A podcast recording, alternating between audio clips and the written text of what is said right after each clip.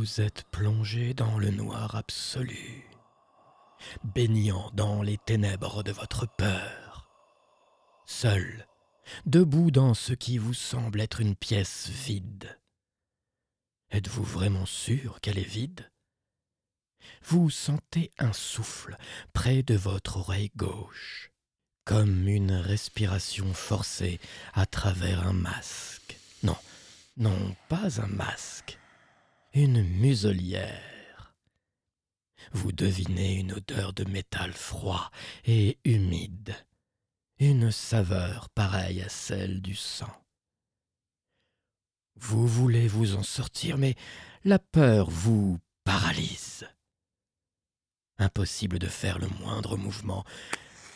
Soudain, la lueur d'une petite bougie apparaît devant vous. Elle vous montre le chemin jusqu'à une porte. Elle mène vers un lieu inconnu. Vous vous avancez vers cette porte finalement. Et plus vous avancez, plus vous arrivez à entendre une musique. En ce lieu sombre et sordide, elle vous paraît irréelle.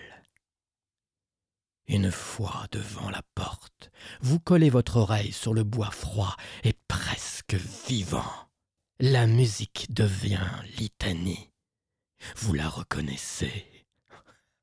Vous l'avez entendue des centaines de fois. Cette musique vous donne des frissons.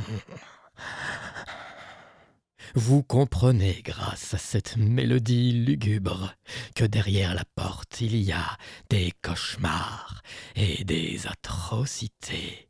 Un sourire vient se poser sur vos lèvres. Enfin, vous y êtes. Vous êtes dans votre élément. Bienvenue chez vous, dans votre enfer. Bienvenue dans Creepy Story.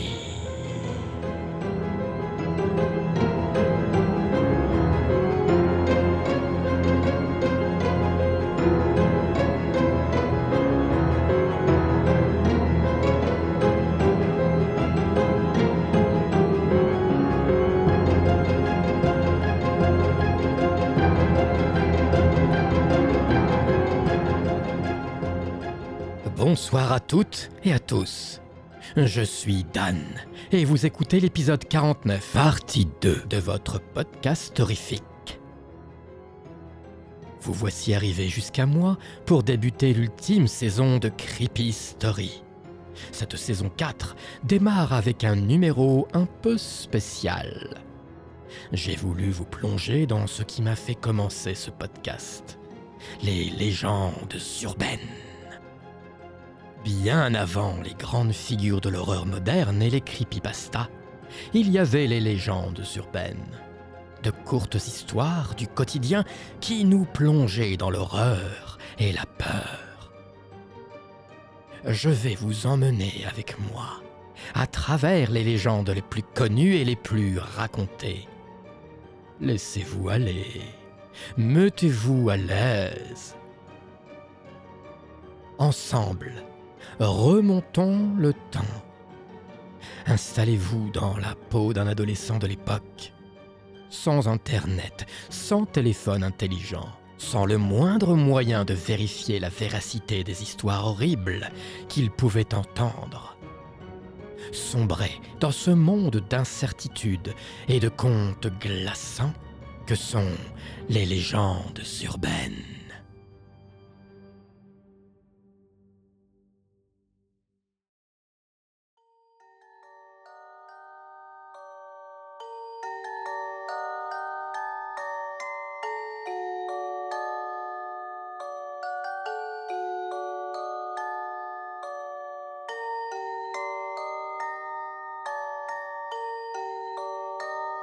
Un couple se rendant à Las Vegas pour leur lune de miel prirent une suite dans l'un des grands hôtels de la ville du jeu.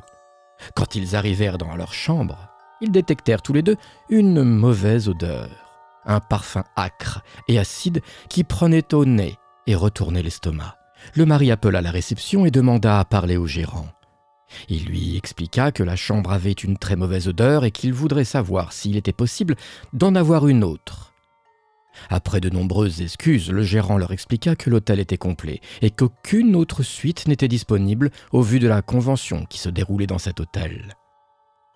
Pour se faire pardonner, il leur offrit de les inviter au restaurant de leur choix avec un budget plus qu'intéressant, et que pendant qu'ils allaient dîner, ils allaient envoyer quelqu'un pour faire le ménage et trouver la source de cette mauvaise odeur.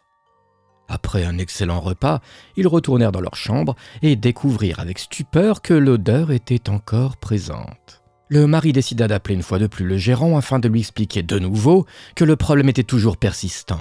Celui-ci les invita encore une fois à finir la soirée dans une des salles de jeu de l'hôtel.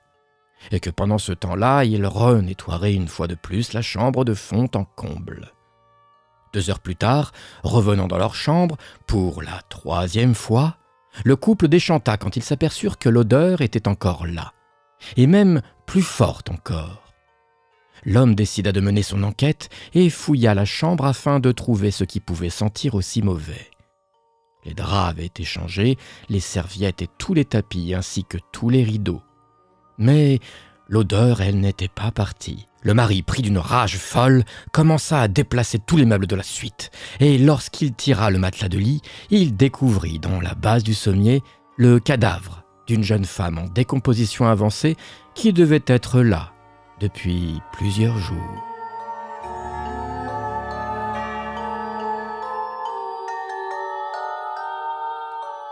Voici à présent la retranscription d'une alerte information parvenue en 1992 à tous les habitants de Paris. Pour votre information, il y a quelques semaines, dans un cinéma de quartier parisien, une personne s'est assise sur quelque chose de piquant. Quand elle s'est levée pour vérifier d'où venait la piqûre, elle trouva une aiguille avec une note attachée.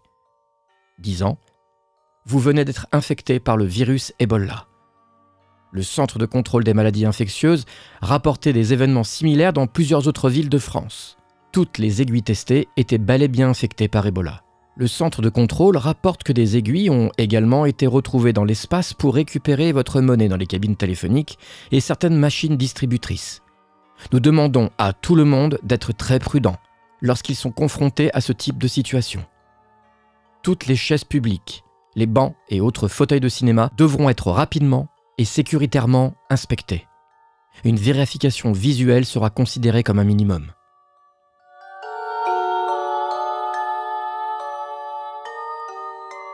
Par une nuit sombre et brumeuse, une jeune femme au volant de sa voiture avait de la difficulté à rester éveillée, roulant sur une route trempée encadrée par une vaste forêt.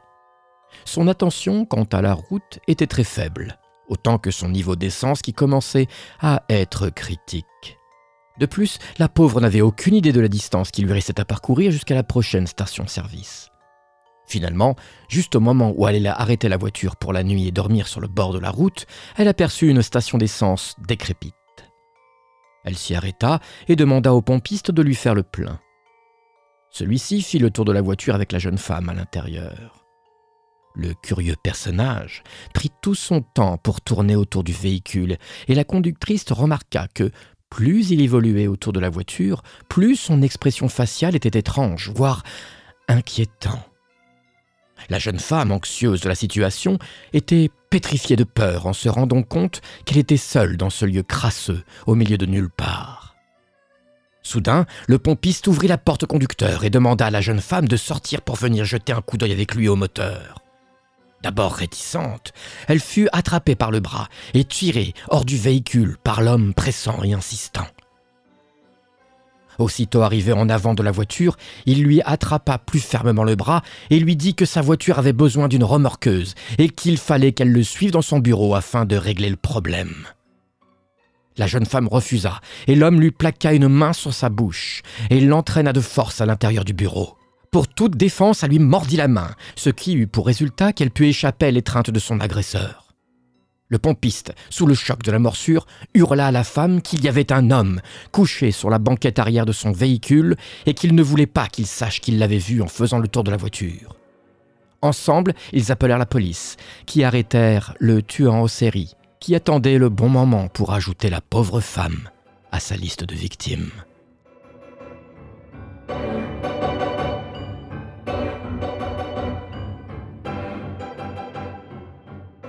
Un homme en voyage avec un ami à lui au Brésil décida de sortir faire la fête par une belle soirée étoilée. Pendant cette fameuse soirée, il rencontra une belle jeune femme dans un bar. Il passa la plus grande partie de la nuit avec elle et de ce fait perdut de vue son ami. Après quelques verres bien trop servis, il perdit connaissance. Il se réveilla le lendemain matin dans une chambre d'hôtel. Apparemment, il avait été drogué. En fouillant ses poches, il se rendit compte que sa montre, son argent et ses cartes de crédit étaient toutes bien en place. Rien ne manquait. Quelques minutes plus tard, il découvrit quelque chose qui lui donna un choc terrible. Il ressentit une immense douleur dans le bas du dos et constata qu'il avait une grande cicatrice récemment suturée. En descendant dans le vestibule de l'hôtel, il croisa le personnel, mais personne ne put lui dire comment il était arrivé là, et surtout avec qui il était venu. Toujours de plus en plus souffrant, il se rendit immédiatement aux urgences, où l'on constata après examen au rayon X qu'un de ses reins était manquant. La police lui expliqua que la femme, au service d'un chirurgien sans scrupules, retirait des organes humains sains des touristes et les revendait à des personnes fortunées ayant besoin d'une transplantation d'organes urgente.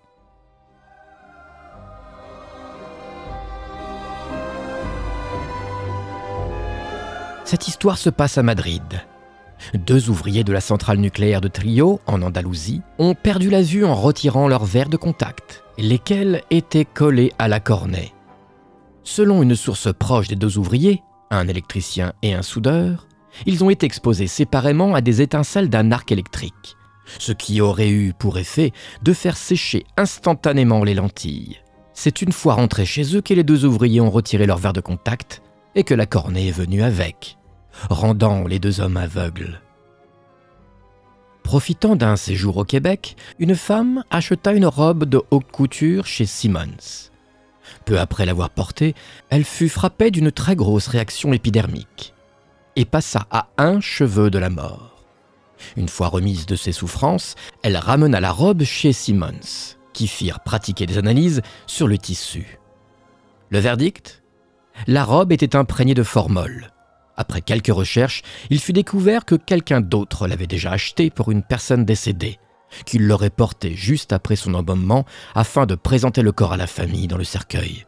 Une fois la cérémonie finie, un proche de la famille aurait retourné la robe au magasin pour se faire rembourser.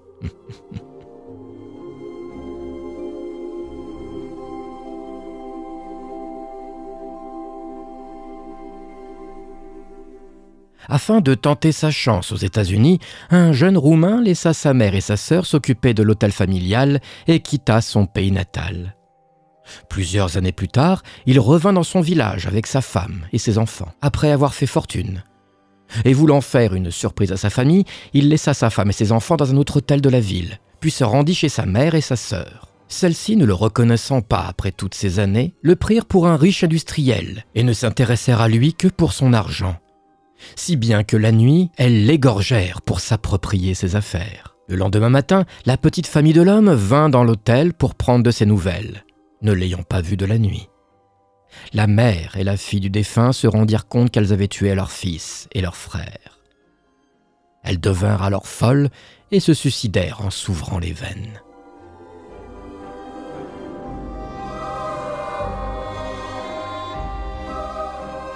Un couple qui avait un fils adolescent et un petit bébé décidèrent de s'autoriser une petite sortie, laissant le bébé à la garde d'une jeune fille au père, à l'allure de hippie, qui était une amie du fils de leur voisin. Le couple et le plus grand de leurs enfants se rendirent donc à une soirée pour l'anniversaire de l'aîné. En plein milieu du repas, la mère reçut un appel provenant de la babysitter. Intriguée, elle lui demanda si tout allait bien, et pour toute réponse, elle lui dit que oui, bien sûr, tout va bien. Je viens juste de farcir la dinde et de la mettre au four. Se rendant compte qu'elle n'avait pas de dinde à la maison, et pris de panique, tous quittèrent le restaurant en urgence, pensant que quelque chose n'allait pas. En arrivant sur place, ils sentirent une odeur à la fois douceâtre et écœurante. La mère se précipita à la cuisine et trouva la table mise pour deux avec sa meilleure vaisselle et ses plus beaux verres. Des bougies étaient allumées pour seule lumière. Et dans le four, il y avait leur bébé. La fille avait rôti l'enfant et leur annonça que c'était un dîner très spécial, un petit cadeau pour leur faire plaisir.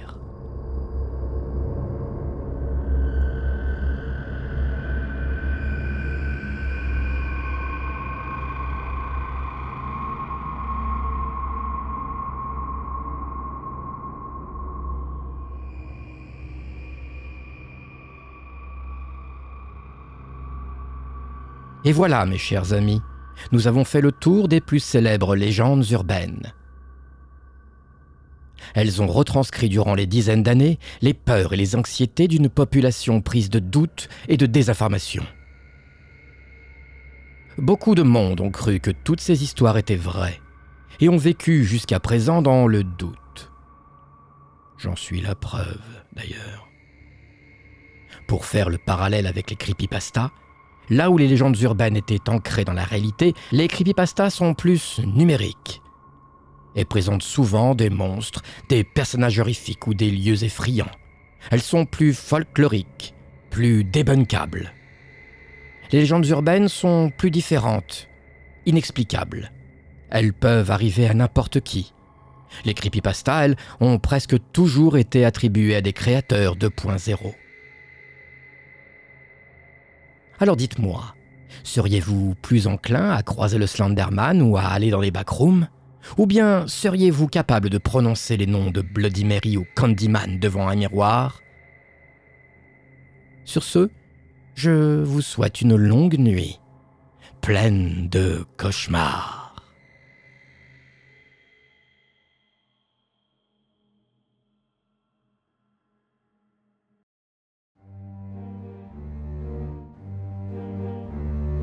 Vous venez d'écouter l'épisode 49, partie 2 de Creepy Story. Ce podcast est écrit, raconté et monté par moi, Dan, via la sentence prod. Si cet épisode vous a plu, alors n'hésitez pas à le partager un maximum autour de vous. En parler, c'est le faire vivre par-delà ce podcast pour qu'il devienne à son tour une légende urbaine. Vous pouvez retrouver tous les épisodes sur toutes les plateformes d'écoute comme Apple Podcast, encore Spotify, Google Podcast, Podcast Addict ou Deezer, et bien d'autres encore. Si mes histoires vous ont plu, n'hésitez pas à me laisser quelques étoiles et des commentaires sur Podcast Addict ou Apple Podcast. Avoir des retours me fait à chaque fois énormément plaisir. Vous le savez. Vous pouvez aussi m'envoyer vos histoires à podcastcreepystory.gmail.com. Je vais d'ailleurs lire une histoire qui m'a été envoyée dans le prochain épisode. Et si vous voulez me donner un petit coup de pouce décharné, sachez qu'il existe un Patreon dédié à Creepystory. Je vous laisse en description le lien pour y accéder. Ainsi, vous pourrez faire comme les âmes perdues qui traînent sur mon Patreon. Un grand merci à Angelina, Nonor, Victoire, Romain, Marine, Waxy Kink, Nadia Pinup, Rémi, Saki. Merci aussi à Claire, Coralie, Rodolphe, Yop et Indigo, Cora, Esther et Vincent. Merci à vous, mes chers Patreons. Merci aussi à vous tous qui m'avez attendu dans la bienveillance et la patience. Vous êtes toujours aussi nombreux à m'écouter. Déjà plus de 650 000 écoutes du podcast, tout épisode confondu. Pour moi, c'est bien plus que ce que j'espérais. Merci encore. En ce qui concerne l'avenir du podcast, je vous en reparlerai en temps voulu. Mais sachez que même s'il change de peau, sa transformation ne vous laissera pas sur le bas-côté. Je continuerai à vous faire frémir, mais sous une autre forme une forme plus fictionnelle, plus immersive.